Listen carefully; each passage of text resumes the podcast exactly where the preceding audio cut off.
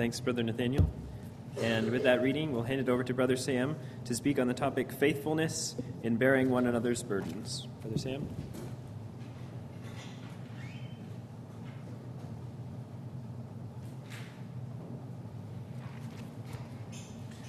Well, thank you, Brother Jonah, and good afternoon, my brothers and sisters and Lord Jesus Christ, dear young people. I hope you're all refreshed from this morning's classes as well as being refreshed from the lunch so wonderfully provided for us today. As we grow in the truth, as we learn in the truth, there will be times when we face obstacles and challenges and trials that we feel we just could not have been prepared for. We see our brothers and sisters struggling and they feel as if they can't escape from the pit that they're in. And it's in the face of those challenges where we discover that our faithfulness to God, that faithfulness in good times, it means nothing if we are also not faithful when our brothers and sisters are struggling. Loving our neighbor as ourselves doesn't just mean to do it when things are good, it especially means to do it when things are bad. So, what does that look like, though, in the life of Zadok the priest? Well, as we mentioned in the first class, the lives of Zadok and the lives of King David would be intertwined. And if you come with me over into 2 Samuel chapter 15, which we had read for us, we'll consider the most trying period of the life of King David.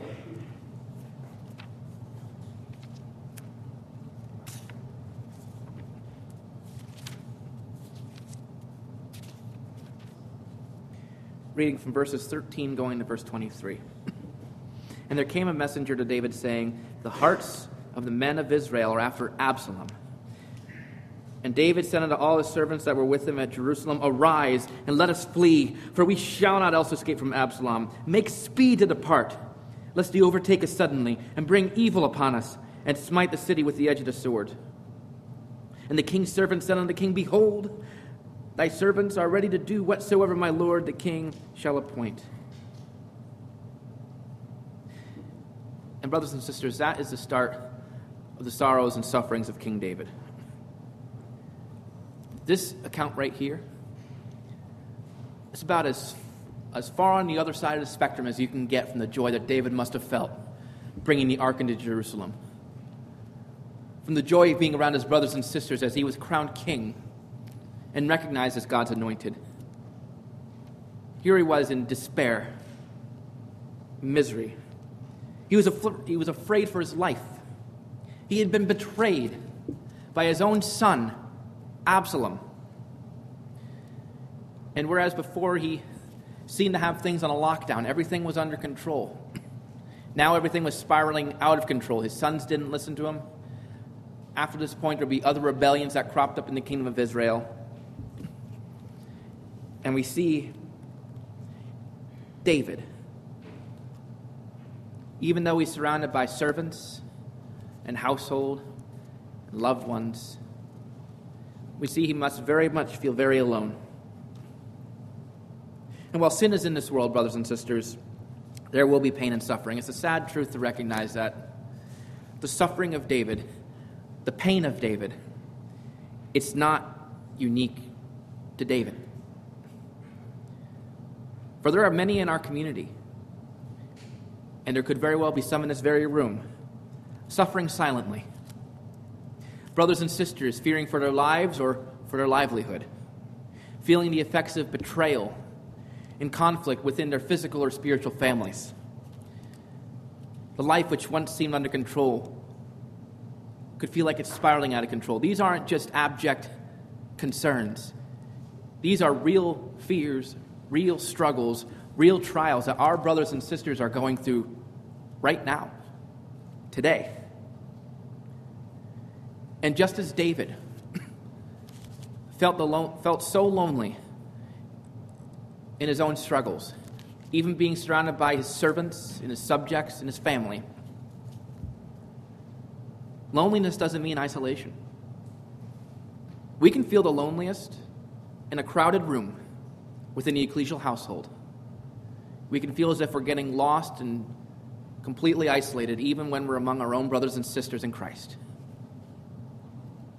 And when we know that pain, when we know what that loneliness and that suffering, when we know what that feels like inside, it helps us to appreciate the value of giving and receiving comfort and not just platitudes that others can see. This isn't just like saying thoughts and good vibes. This is something substantial with action, something rooted in tangible hope. The apostle Paul has this much to say over in 2 Corinthians chapter 1 if you'll turn with me over there please. Because it's no secret that the ecclesia of the first century dealt with many trials. For they feared for their life from persecution from the Jews, from the Roman Empire. Father was against son, son was against father, brother against sister. But Paul encouraged them to stand firm.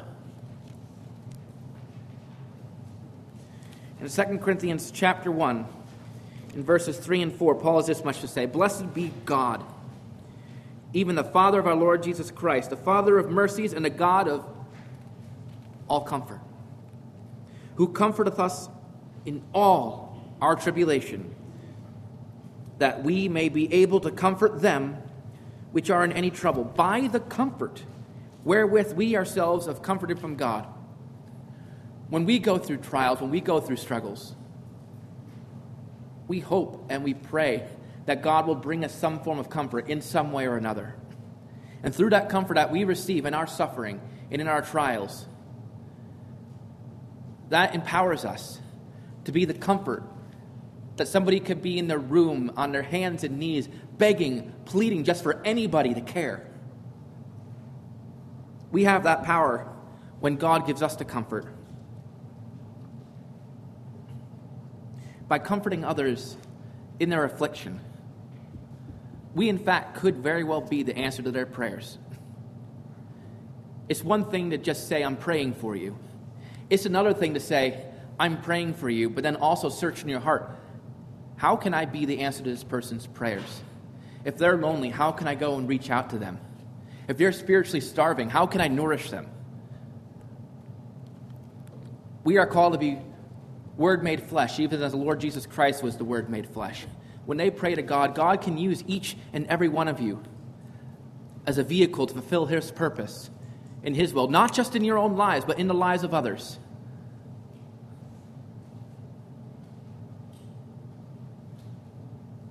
And this was a role that Zadok, the Levites, and the priests were all prepared for.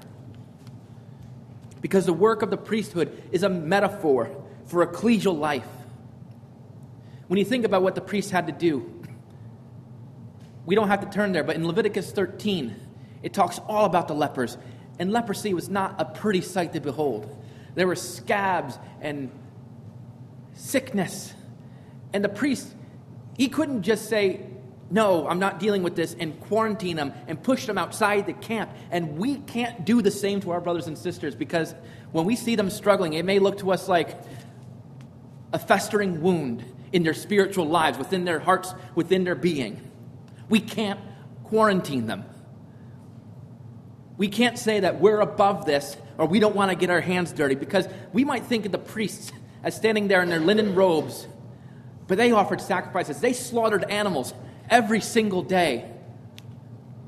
They had blood and sweat on their robes, and they saw the tired and weary and confused and lonely faces of those who didn't know where to start in your spiritual healing.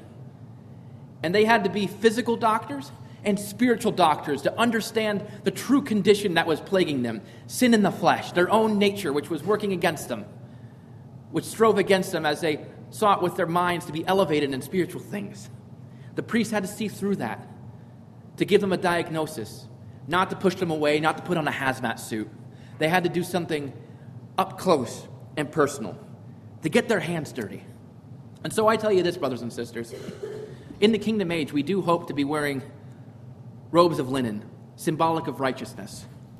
But if your robe is still clean at the end of each and every day today, you aren't getting involved in the needs of others. We need to get our hands dirty and to be genuinely concerned and genuinely work and mediate and pray and teach. But how does Zadok, how does Zadok and the Levites, how do they bring the comfort that David so desperately needs to him? well, back in 2 Samuel 15, we see that, and it's not in the form of a sacrifice. This doesn't come in the form of a slaughtered bull or a goat.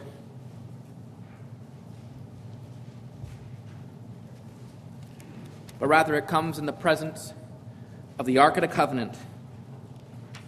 In 2 Samuel 15, verse 24,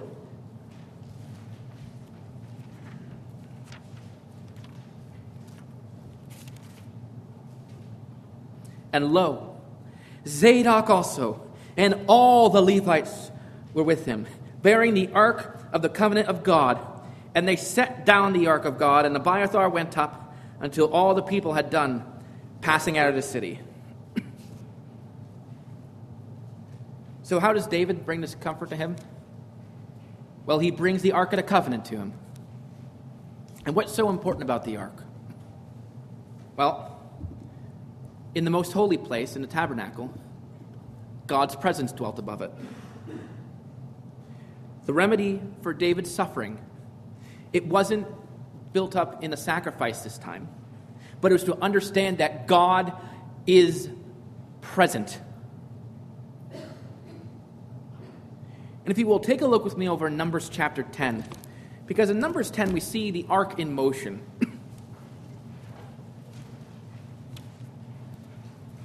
a lot of times people think about the Ark of the Covenant and they think about Indiana Jones and they think about the faces of the wicked being melted off.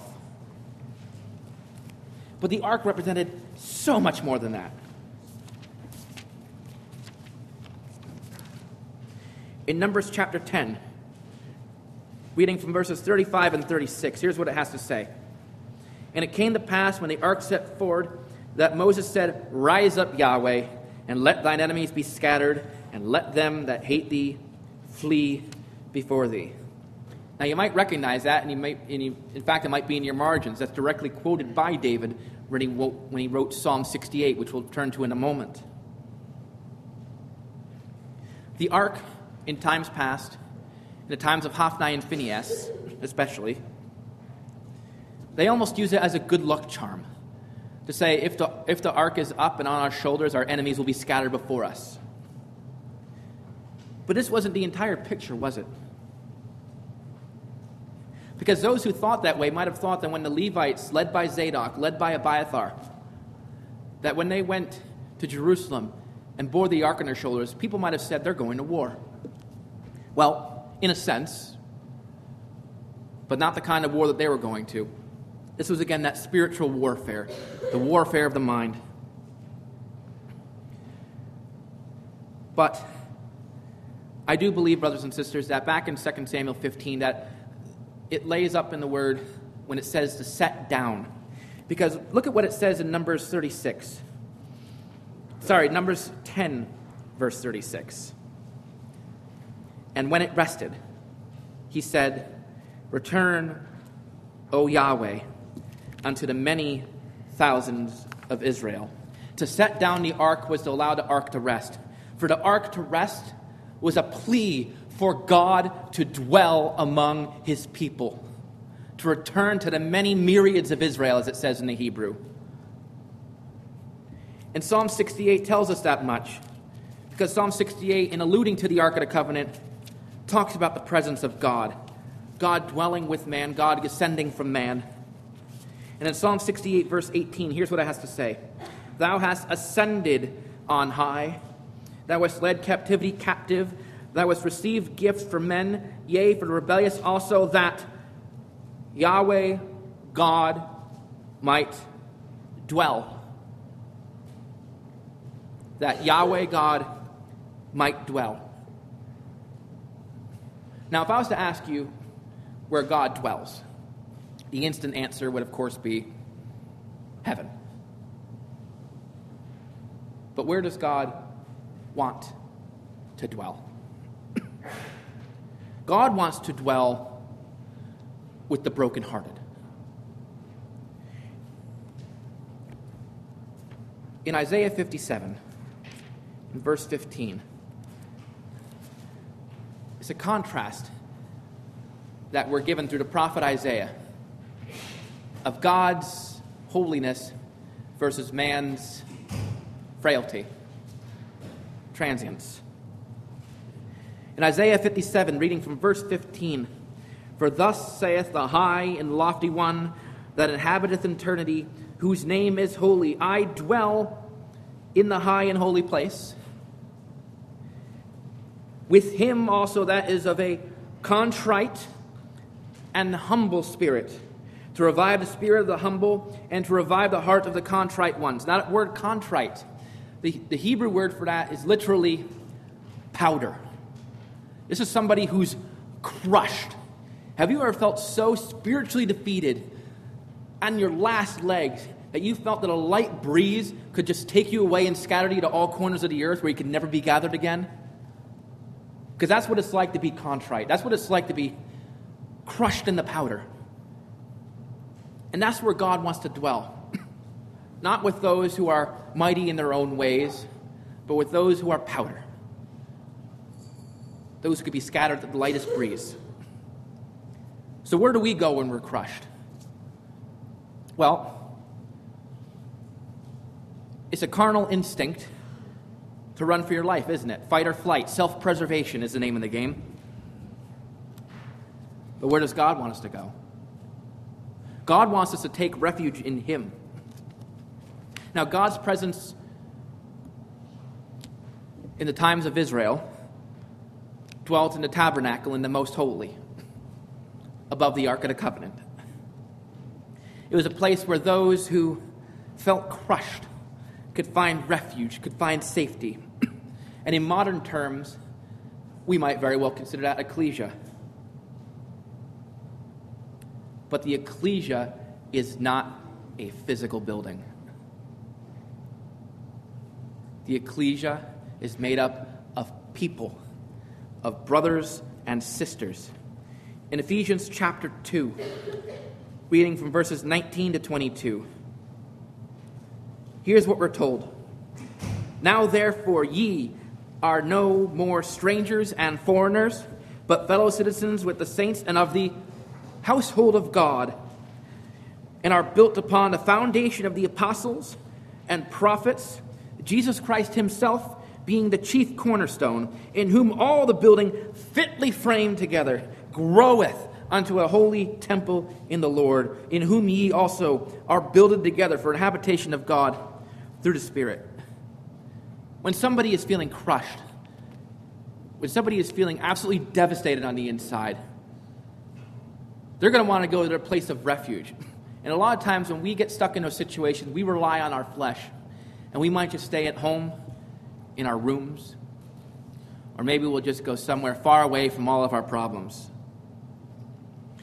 Sometimes it's not feasible for somebody that's struggling mentally, spiritually, to go to the ecclesia. So if we truly believe that the building is not a physical building, but a spiritual building made up of people, made up of brothers and sisters, then the ecclesia needs to go to that person. And they need to bring to them the comfort of God's presence, just as Zadok did, bringing the Ark of the Covenant to David in his time of suffering. It's been said at times that the ecclesia is not a museum for saints, but a hospital for the wounded. Well, if this is a hospital, then I think it only makes sense that we should have an emergency crew on standby. That if we know that somebody's struggling, we don't wait for them to come here. Just as we wouldn't wait for somebody who's got an amputated leg to make their way to the hospital. No, we go to them and we minister to them and we comfort them. Because what does it say in Matthew chapter 18? Wherever two or three are gathered in my name, there am I in the midst of them. That's our calling, brothers and sisters. That's the priesthood.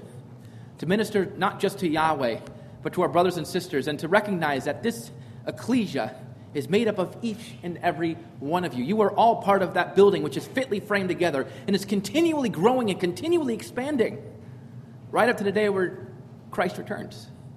You're part of that. You're part of that building where they should be taking refuge. Now, we've talked a lot about the ark. We've alluded to it quite a bit. But what was in it? Now, not everything that was in the ark always stayed in the ark. If you would, just turn with me over to Hebrews chapter 9. Because it's there in Hebrews chapter 9, we see a fairly succinct list of the three main objects that were in the ark.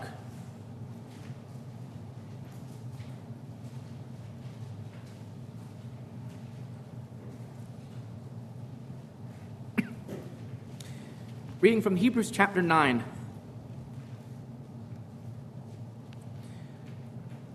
We'll go from verses 1 to 4 just to give some context because this is a commentary on the tabernacle, how to, how the physical pointed forward to the spiritual.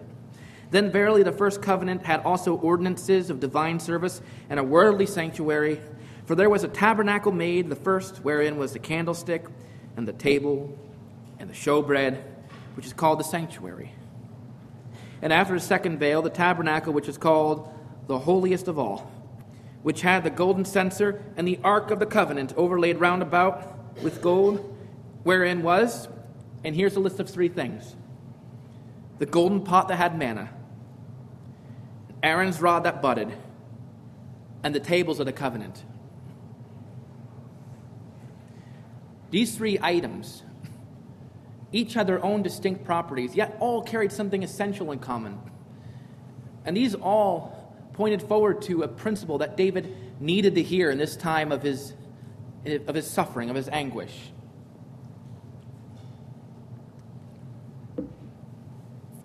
Well, first we have the golden pot of manna. Well, what do we know about manna? manna was the food on which the children of Israel fed on in the wilderness. And the thing about manna was that you gathered it in the morning, it could feed you for one day, and then the next day, it was corrupted, and worms infested it, and it stank. The only exception to that being on the, the day before the Sabbath, when you can collect two days, and God would keep that for two. But then we see here in the Ark of the Covenant that it was manna that was in a golden pot. And unlike the manna which corrupted after only one day, we see that this manna was encased in a vessel where it never corrupted, encased with gold. This is symbolic of the flesh that was once corruptible, that would decay and be infested with death, being made incorruptible and laid with immortality.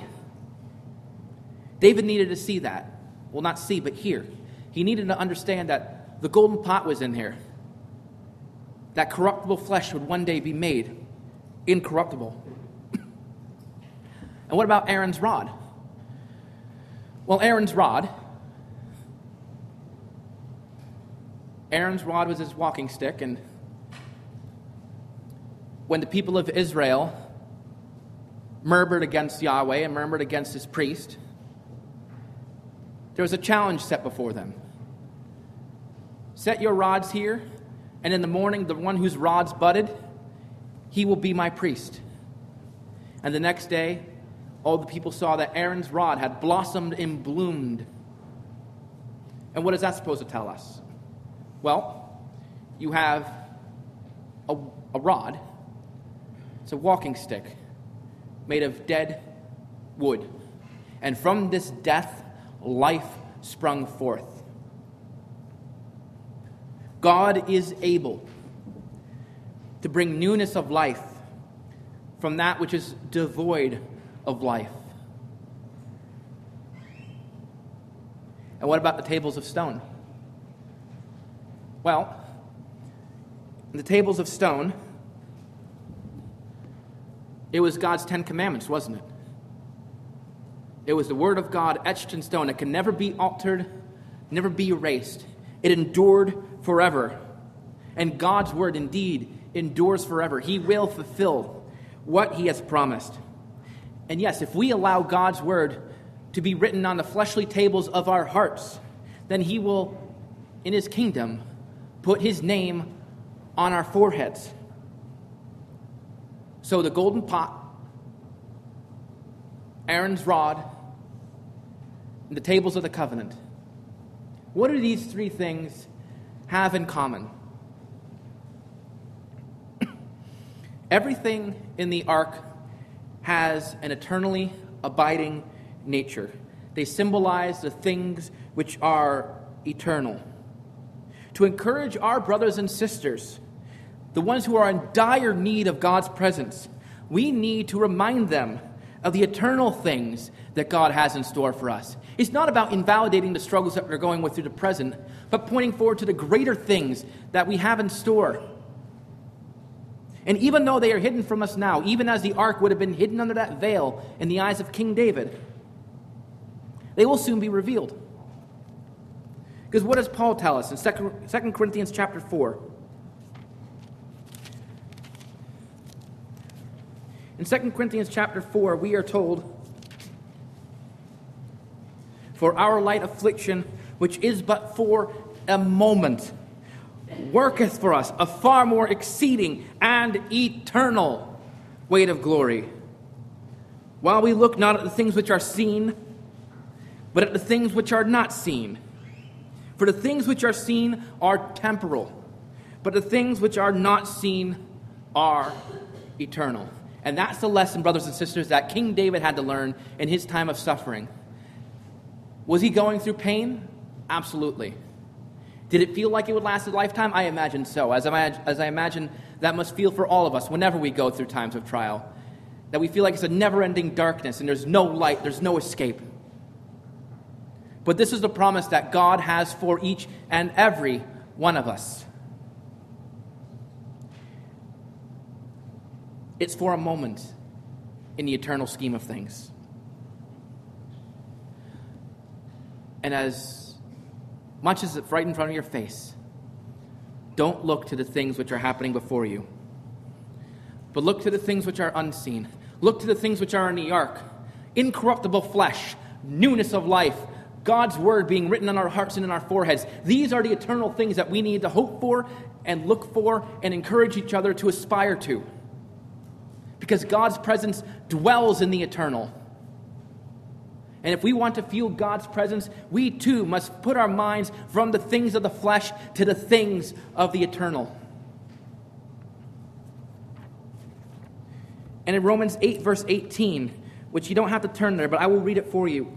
For I reckon that the sufferings of this present time are not worthy to be compared with the glory which shall be revealed in us.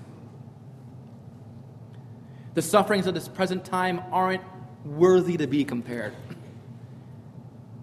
And if we feel how devastating and how consuming these things which impact us and afflict us and cause us to suffer, if these things afflict us in so strong of a way that they impact every part of our minds and our thoughts and beings, how much more so will the things of the kingdom bring us joy and light and hope and newness of life? As immersive as these things are today, it's nothing to be compared to the glory of Yahweh, which will cover the earth even as the waters cover the sea, and will be manifest completely and wholly in all the hearts of those who love him and seek him and look towards the things that are eternal. And, brothers and sisters, after David saw the ark, after he saw the ark, he what does he do? He asks Zadok and Abiathar to return it to Jerusalem. He says perhaps it's God's will that he will bring you back to see his habitation. And everything after that point in David's suffering was there pain? Yes. Were there still sufferings and trials? Absolutely. But there was trust now. There was trust that God's will would be done and not his. He became resolved. And if you were to look in further detail at the suffering of David in exile from his son Absalom, you would see that these sufferings foreshadow the suffering that the Lord Jesus Christ would one day endure in the Garden of Gethsemane. Because we saw that he crossed over to Brook Kidron, even as the Lord Jesus Christ in John 19 crossed over to Brook Kidron. He was betrayed by his friend Ahithophel, the one who gave the counsel as it was called the counsel of God. And wasn't the Lord Jesus Christ betrayed by a dear friend too? Even Judas Iscariot. And they both suffered the same fate too. When Ahithophel's advice wasn't taken, he set his house in order and hanged himself. And when Judas realized what he had done, well, he hanged himself. And David, when he was going into further exile, when he was walking along that dirt road and Shimei kicked at him and spat at him and cursed at him, he didn't open up his mouth to revile him. He didn't stand up for himself. Even as the Lord Jesus Christ, when he was afflicted and bruised and beaten by the Jewish leaders and the Roman authorities. He didn't lash out against those that lashed out against him either.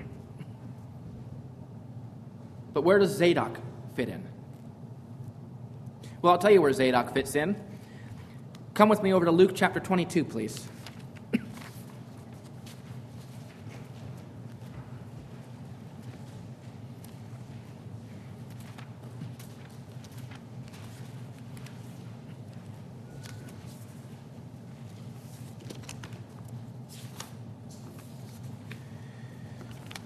Looking at Luke 22, verses 39 through 43.